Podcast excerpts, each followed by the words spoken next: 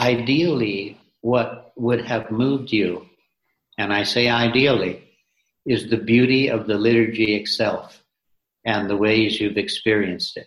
And that's the way the church needs to be celebrating the liturgy so that the, the intensity and beauty of the Eucharistic experience of the church is where people are going, oh my God, this is incomparable encounter with God. This is incomparable. That's why, why we need to celebrate the liturgy with this beauty that is presumed that it's celebrated with. And I'm telling you, if you're going to be priests, that's what you need to be thinking about.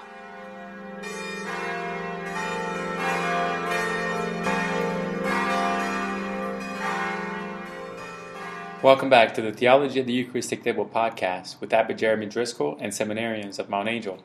Abbot Jeremy is teaching four of us seminarians how the Catholic Mass informs our theology, a method which he calls theology at the Eucharistic table. And we invite you to join us in our discussions.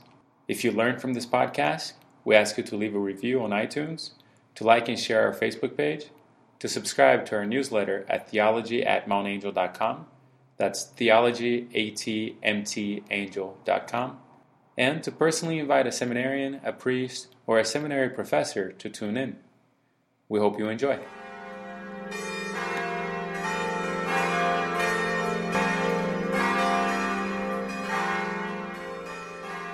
Well, I, I did have a question, Father Abbot, about um, well, maybe it's not so much a question as a comment, but it seems like um, really our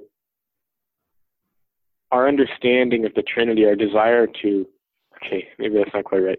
Our our desire to uh, to learn more about the Trinity, do theology, um, really needs to stem from kind of a, a, contemplation of this mystery, especially in in the Eucharist, um, because it's in that it's it's like the more we do the mass, if you will, the more we have this opportunity to really delve into being with that multitude before the throne and the lamb standing as a slain. Um, it, it's like the more really theology is done on our knees there, the more um, we're going to be finding ourselves incorporated into this mystery, um, and in in a in a I guess a healthy way, and without going without finding ourselves going astray by trying to trying to nail down what we know so much about the Trinity, or by trying to um, to just take over and lay out a certain theological understanding without without really um, let, letting God lead us in the proper way. Um, yeah, it, it, I guess the Trinity, the Trinitarian theology for me, uh-huh. draws me to draws me especially to need prayer as a part of my theology, and especially, yeah. of course, the the Eucharist.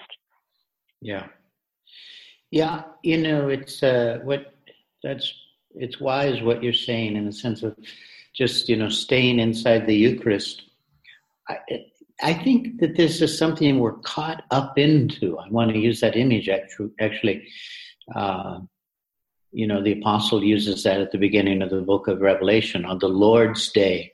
I was caught up in, he says, ecstasy. Okay, well, maybe we're not going to be in ecstasy. But, uh, but then he goes on to describe the liturgy.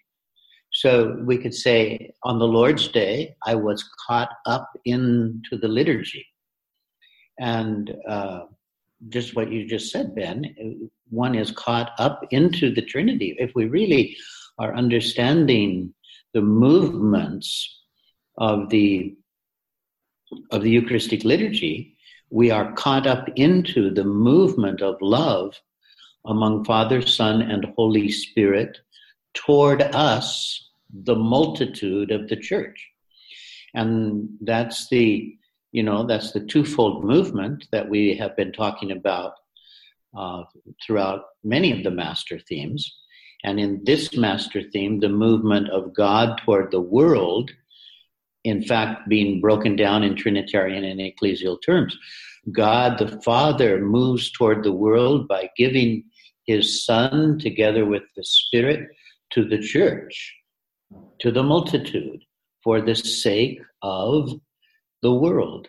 And the world, through the church's own self offering, self emptying, is supposed to be offering the world through the Son in the unity of the Spirit back to the Father. That's being caught up into the Eucharist and at the same time caught up into uh, the Trinity, which I want to call that. That's back to Nelson's question, you know, where's where does this unity come from? Or what do you mean by unity coming from the Trinity and not from human efforts? What I'm just describing here is not a human effort to be united.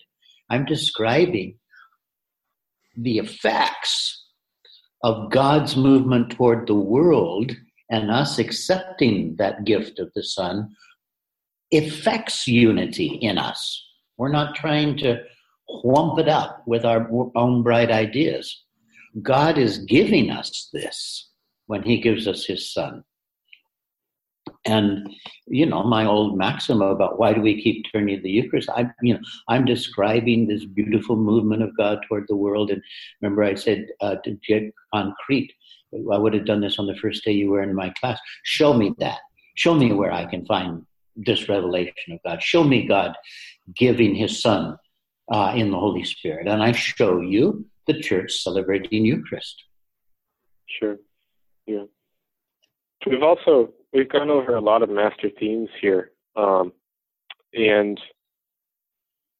I'm not sure if you've already touched on this in one of your earlier podcasts on the Trinity, but um, it's kind of like we're the we're at the summit, I guess, of of the master themes here, speaking about the Trinity.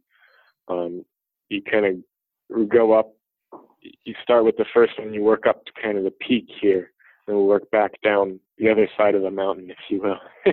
yeah. And uh, it's also it's also kind of like that keystone in an arch, which holds the whole arch together, like an old stone arch.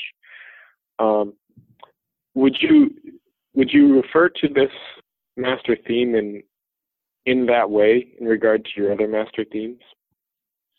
Uh, yes, I think I would. It, it's very definitely um, a sort of high point, uh, and things lead up to it, but also things flow out from it. Um, yes, and you know, we I think one of our perhaps the first one that we did on the Trinity. I was here reading the Catechism and just saying, you know, the mystery of the Trinity. The Catechism says it very bluntly: the mystery of the Trinity is the central mystery of Christian faith. Uh, and and then it goes on to say, you know, the whole history of the economy of God, meaning the whole history of God's actions in creation and in, in, in salvation history, the whole history of that is a manifestation of the Trinity. And not as an abstract piece of information, but as, uh, as an invitation to communion in the divine life. And so when we say that we have communion in the divine life, that's just not vaguely communion with God, but it's entering into the Trinitarian uh, processions, the Trinitarian movement. And we come into the precise place uh, where the Son is.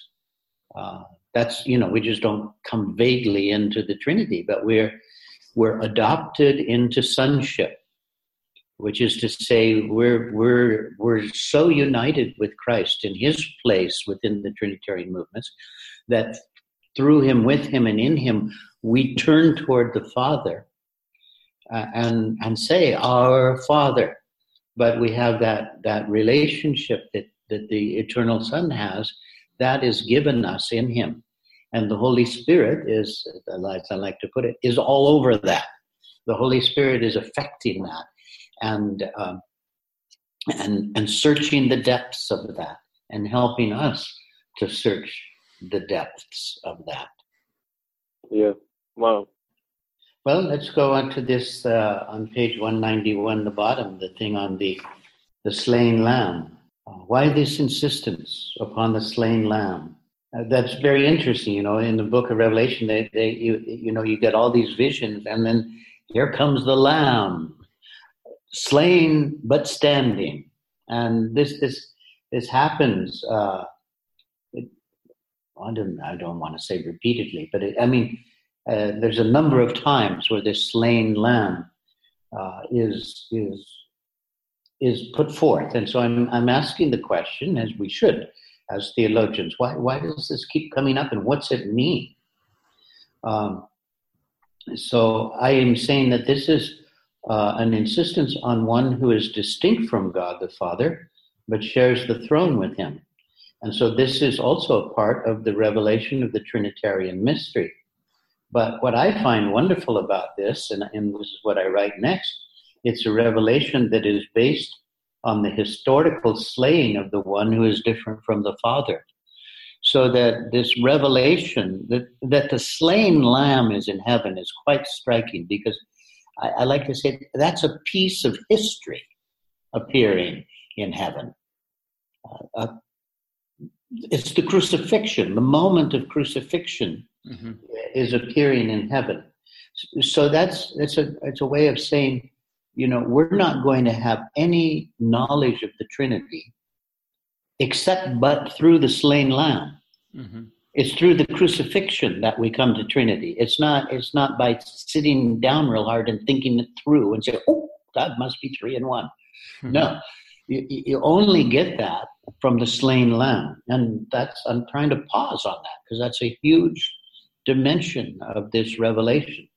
So, uh, with hindsight, then we can say that the eternal distinction between the Father and the Son is the condition within the very nature of God which makes possible the joining of a great multitude to the Trinitarian dynamic.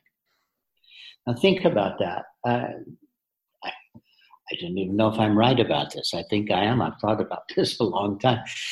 Uh, I'm, I'm trying to ask what is it about God that makes it somehow fitting that God should allow us so deeply inside his own divine life and the Trinitarian uh, movements. And I'm saying it's precisely because within the one God, there is a distinction, that there's a room, that there's room, therefore, within the, the, the structure of God's being, there's room for more than one. And it's not just going to be, well, we'll limit ourselves to Son and Spirit. No, there's room for a multitude. There's room for the whole creation inside God. And that's there's something about God's own nature, and this I, I, say, I use that. It's all the words limp, of course, because they sound strange, but they're. If you realize, well, but yeah, I'm just trying to talk about something that we only have the language of earth for. So I talk about the structure of God's being. The structure of God's being allows for a great multitude to be joined to it. Now I go back to the slain lamb and, and, and, and talk about this. Um, this to me is a, is a, is a very important and, and deep meditation. It's not mine. It's, it's what I get from gazing at the, at the slain lamb. So here's, here's the thought. There's an infinite distance, so to speak, between the Father and the Son, just in virtue of their being distinct. Now that's strange. I, I wrote the word distance and I put it in quotation marks mm-hmm. because we don't usually we we don't usually use the word distance for what's the difference between father and son. We just say different, not the same. But I want to use the word distance here because I'm trying to understand what happened when the Son, who is eternally and therefore infinitely different from the Father, though in relationship with Him, what happens when He becomes incarnate? And more so, what happens when He goes all the way to death on a cross? He's taking that structure of Himself as Son, which is his being different from the Father, and he's turning it into the distance from God that sin is. This is this is this is amazing. So so I'm trying to explore this with the language here. So I write thus infinitely distinct. At the same time, they are infinitely close in love, in one nature. But it is this distance that qualifies the Son for incarnation, where, now listen to this. This is, I, it took me forever to sort of try to write this out, but I think I've got it here. Where he transposes a distance from the Father that is holy, his distance, his difference from the Father, that's holy that's sacred. That's in the very nature of God, that the Son and the Father are not the same. So, but in the incarnation, he transposes that distance from the Father and he lets it become the distance of a creature and a sinner from God. Then he, as it were, waits for a while in this distance. Uh, for a while. And then I quote again, it's the once of, of Revelation 118, once I was dead. He, he, he is in the condition of being dead. The Son is in the condition of being dead. He can still be God because he is different from the Father, and that's part of being God for the Son. But he's transposed it now into sin and death and feeling all of its burden and weight and letting, letting, I'm back to reading my text, letting the whole horror of sin's distance from God have its head, and then he is once again in the original closeness, the distance of creatureliness and sin being transformed into the distance of Father from Son. So this is resurrection then. Um, the lamb that was slain and we read in the in the Revelation text where the Lamb that was slain is there. He leads all who follow him to the same source from which he derives his being. I'm quoting Revelation 7 17. For the Lamb who is in the center of the throne will shepherd them and lead them to springs of living water. So the slain lamb rises, and the slain lamb leads us into springs of water, is what the text says. That those springs of water are the source that the Father is. The source that the Father is for the Son, the source that He has been for the Son from all eternity. Now He is the source of the dead Son's resurrection. And as the source of the dead Son resurrection, He is the father that he has always been to the son.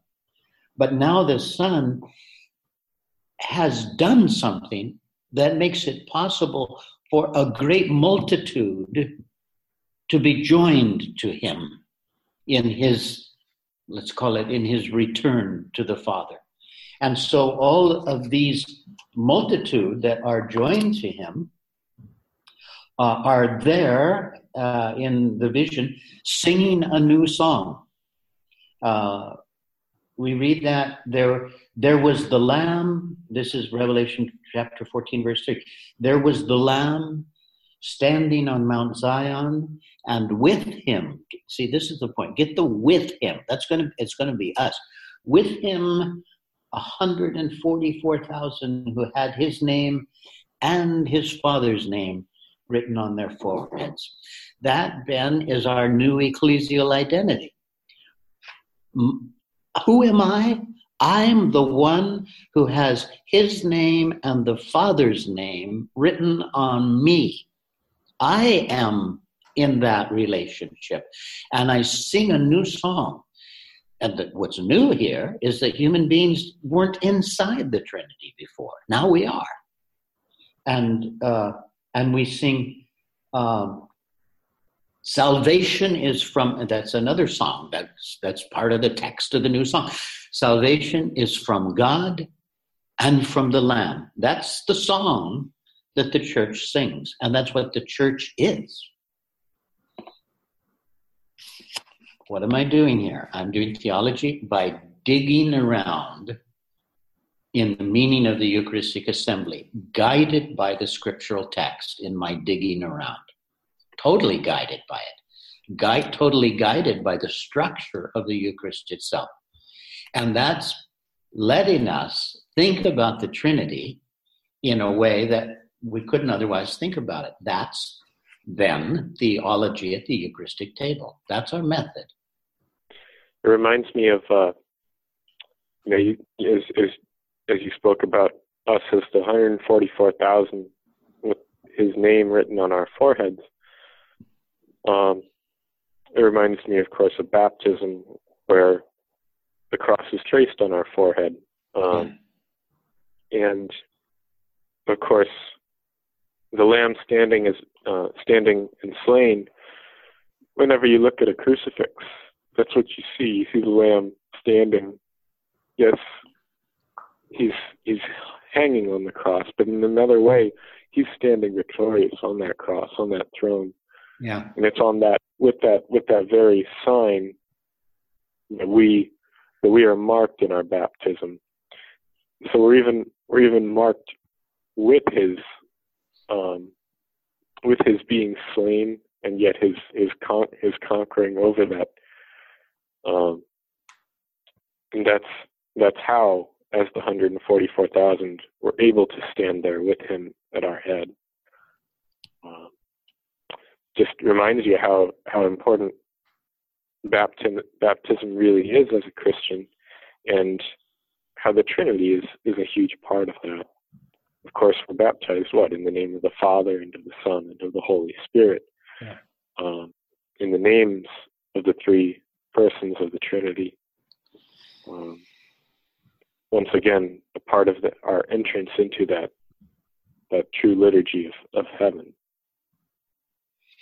It's it's in a sense it's striking that uh, I don't think we avert to it in quite directly enough, but uh, when we make the sign of the cross on our on our bodies, we say uh, the Trinity's name in the name mm. of the Father and the Son of the Holy Spirit, and that's a, you know that can, that can be a constant reminder to us. As what I said before, there's no revelation of the Trinity apart from the slain Lamb and that that's yeah. why we I, I, think that's just wonderful that wow. you know every time we make the cross we awesome. say in the name of the father the son and the holy spirit yeah that's that's really awesome it's a good reminder yeah wow so the the trinity and the cross are inseparable. Yeah. The the cross reveals the trinity. That's that's the center. And of course when you say cross you that you include resurrection in the sense of that's the that's the father's res- resurrection is the father's response to the cross. I have a question for that but maybe just a point of clarification maybe a technical question that uh-huh. it's not that important but when we say so the 144000 are with the lamb and you made the point that will be us and it's so it's not it's so the father is not alone the son is not alone the spirit there's more to the trinity in the image in the in the in the revelation there's more to the trinity. There's also others there and and the others that will be us. I think it was in a conversation here before or i couldn't remember exactly but not too long ago i was talk i was having a conversation with somebody. We were talking about how in heaven there is we say both things at once that there's only God in heaven, and at the same time there are others in heaven. There are there are saints and angels and so forth, or not so forth. Guess that's all. They're saints and angels. but but so how do we say both at the same time? And that's because the saints and angels are in the Son, are grafted in the Son. Mm-hmm. And so it's by virtue of being in the Son that the 144,000 are in heaven in the Trinity. So, in other words, it's not the Father, the Son, the Holy Spirit, and the 144,000, but rather the Father, the Son, and the Holy Spirit. And then if you click on the hyperlink, the Son, you unpack hmm. the 144,000. Is that yeah. is that accurate? Yes, I think so. Uh, except I, I think the manifestations would be such that the the heavenly assemblies show that the Son does the Son does not have an existence apart from us. He he is this is this is the I call that uh, I think we use that term in the last thing the permanent soteriological significance of the incarnation. He's not just incarnate for a while. He is incarnate from the from his first moment on for, from all eternity. The, he, he ascends into heaven in our humanity. So uh, I want to. I mean, that's a. It's good what you say, and you know, the image of the hyperlink is good.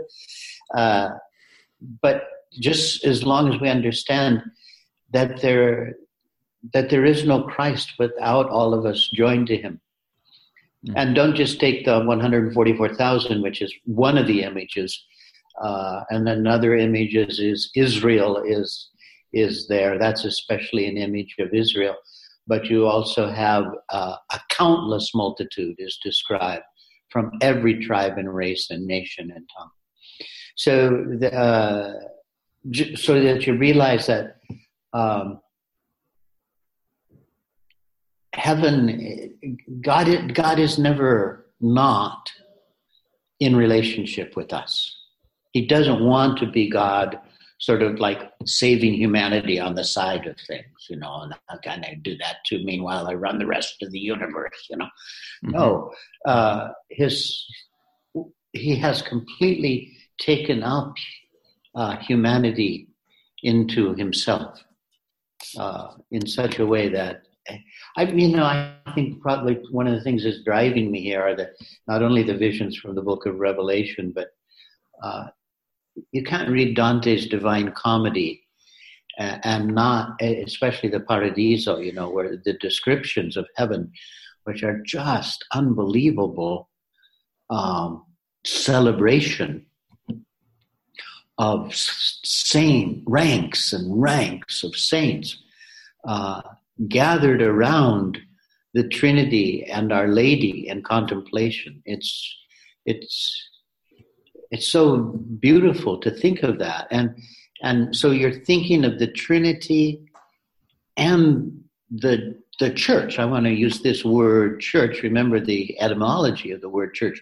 The assembly the ecclesia those called out uh, which is the is the summons to the to the whole creation is is taken up into the ecclesia. Another image of it nelson is the the climax of or one of two climaxes in the text of chapter one in Ephesians. Everything recapitulated in Christ. Everything in heaven and on earth recapitulated in Christ. I think that it can be good to, uh, maybe I've already done this, I don't know, but I want to do it again because I think it's so important. For me, it's a very useful uh, prayer that I that I pray privately. We pray it liturgically as well, but it's a it's a desire to to pray uh, the Gloria Patri in a in a contemplative way. So you know we say glory be to the Father and to the Son and to the Holy Spirit. But uh, have I talked with you about changing the prepositions around? Does that ring a bell for you, Ben or or Nelson? It does. So, yeah. Was it? Did I talk about that? Go ahead. I, well, I don't. Yeah. I don't remember it right. okay. So no, you can say, and I do this when I pray alone, uh, and and and like here's here. Let me just offer this as a sharing a way I pray that I think you guys could pray, and, and maybe our listeners would want to do that too. I, I just I sit still sometimes before the Blessed Sacrament is a good way to do it, but I also just in other places of prayer and become sort of aware of myself as you know temple of the holy spirit if you will or as member of the body of christ. And then i just start uh, saying glory be to the father. But then i i say from the son and from the holy spirit. And i'm aware that the from is coming from me in the Son and in the Holy Spirit. Do you understand what I mean? So I say, Glory be to the Father from the Son and from the Holy Spirit from within me. And this is this is really wonderful because then the, the second half of the prayer, as it was in the beginning, in other words, in me now, in my prayer, there's coming forth this movement of glory toward the Father that was there from the Son and the Spirit from, from all eternity. But as it was in the beginning, is now, is now here while I'm praying, is now while I'm alive on earth, my life. This glory comes from me to the Father from me, meaning from me in the Son and in the Holy Spirit, and uh, and will be forever, world without end. Amen. So uh, that that's I'm I'm already now in my moment of prayer as my eternity will be, and then and then I I just I I changed the words around. Uh, glory be from the Father to the Son and to the Holy Spirit. And I'm in the middle of that movement so that I feel glory from the Father to the Son, and I feel the Son and the Holy Spirit sharing in me, in me, the way in which uh, the Father pours out his divine life in the eternally begetting of the Son and in the procession of the Holy Spirit from Himself. And then I say, you can do it in it. I don't have a particular order. I do it in glory be to the Father and to the Son from the Holy Spirit. And I feel the Holy Spirit in me as working to give glory to both the Father and the Son, you know, in a way that's much bigger than than me but it's from me because i have the holy spirit working in me. I have the anointing of the spirit. And so i am anointed to give glory to the father and the son from the holy spirit. And again as it was in the beginning is now and ever shall be world without ending. Glory be to the father from the Son and from the Holy Spirit. Glory be from the Father and the Son to the Holy Spirit because they love the Spirit as the one who knows them. And so forth. So I don't know. I love that prayer. I prayed a lot and I probably get all charged up about the Trinity because I prayed that way. So I just think it's good for me to share that.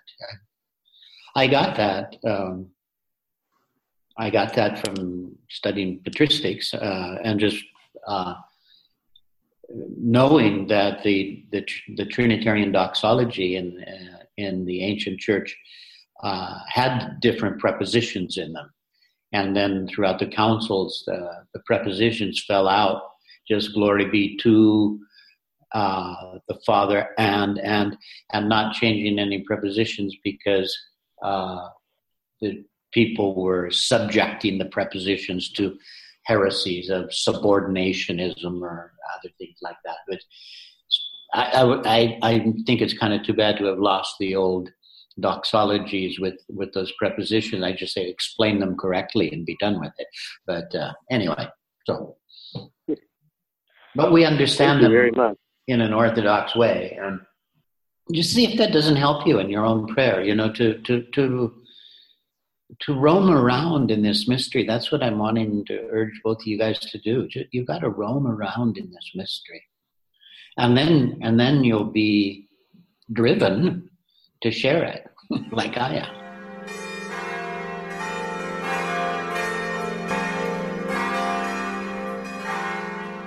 We hope you've enjoyed this episode of Theology at the Eucharistic Table podcast. Remember to leave us a review on iTunes, which helps those who are searching for content similar to ours to find our show, to like and share our Facebook page, to subscribe to our newsletter at theology at mountangel.com. That's theologyatmtangel.com. And to tell your friends about our podcast, especially the seminarians, priests, and seminary professors whom you know. Above all, we ask you to pray for us seminarians, priests, monks, and professors at Mount Angel Abbey and Seminary, and to take the content from this episode into your own prayer. Until next time.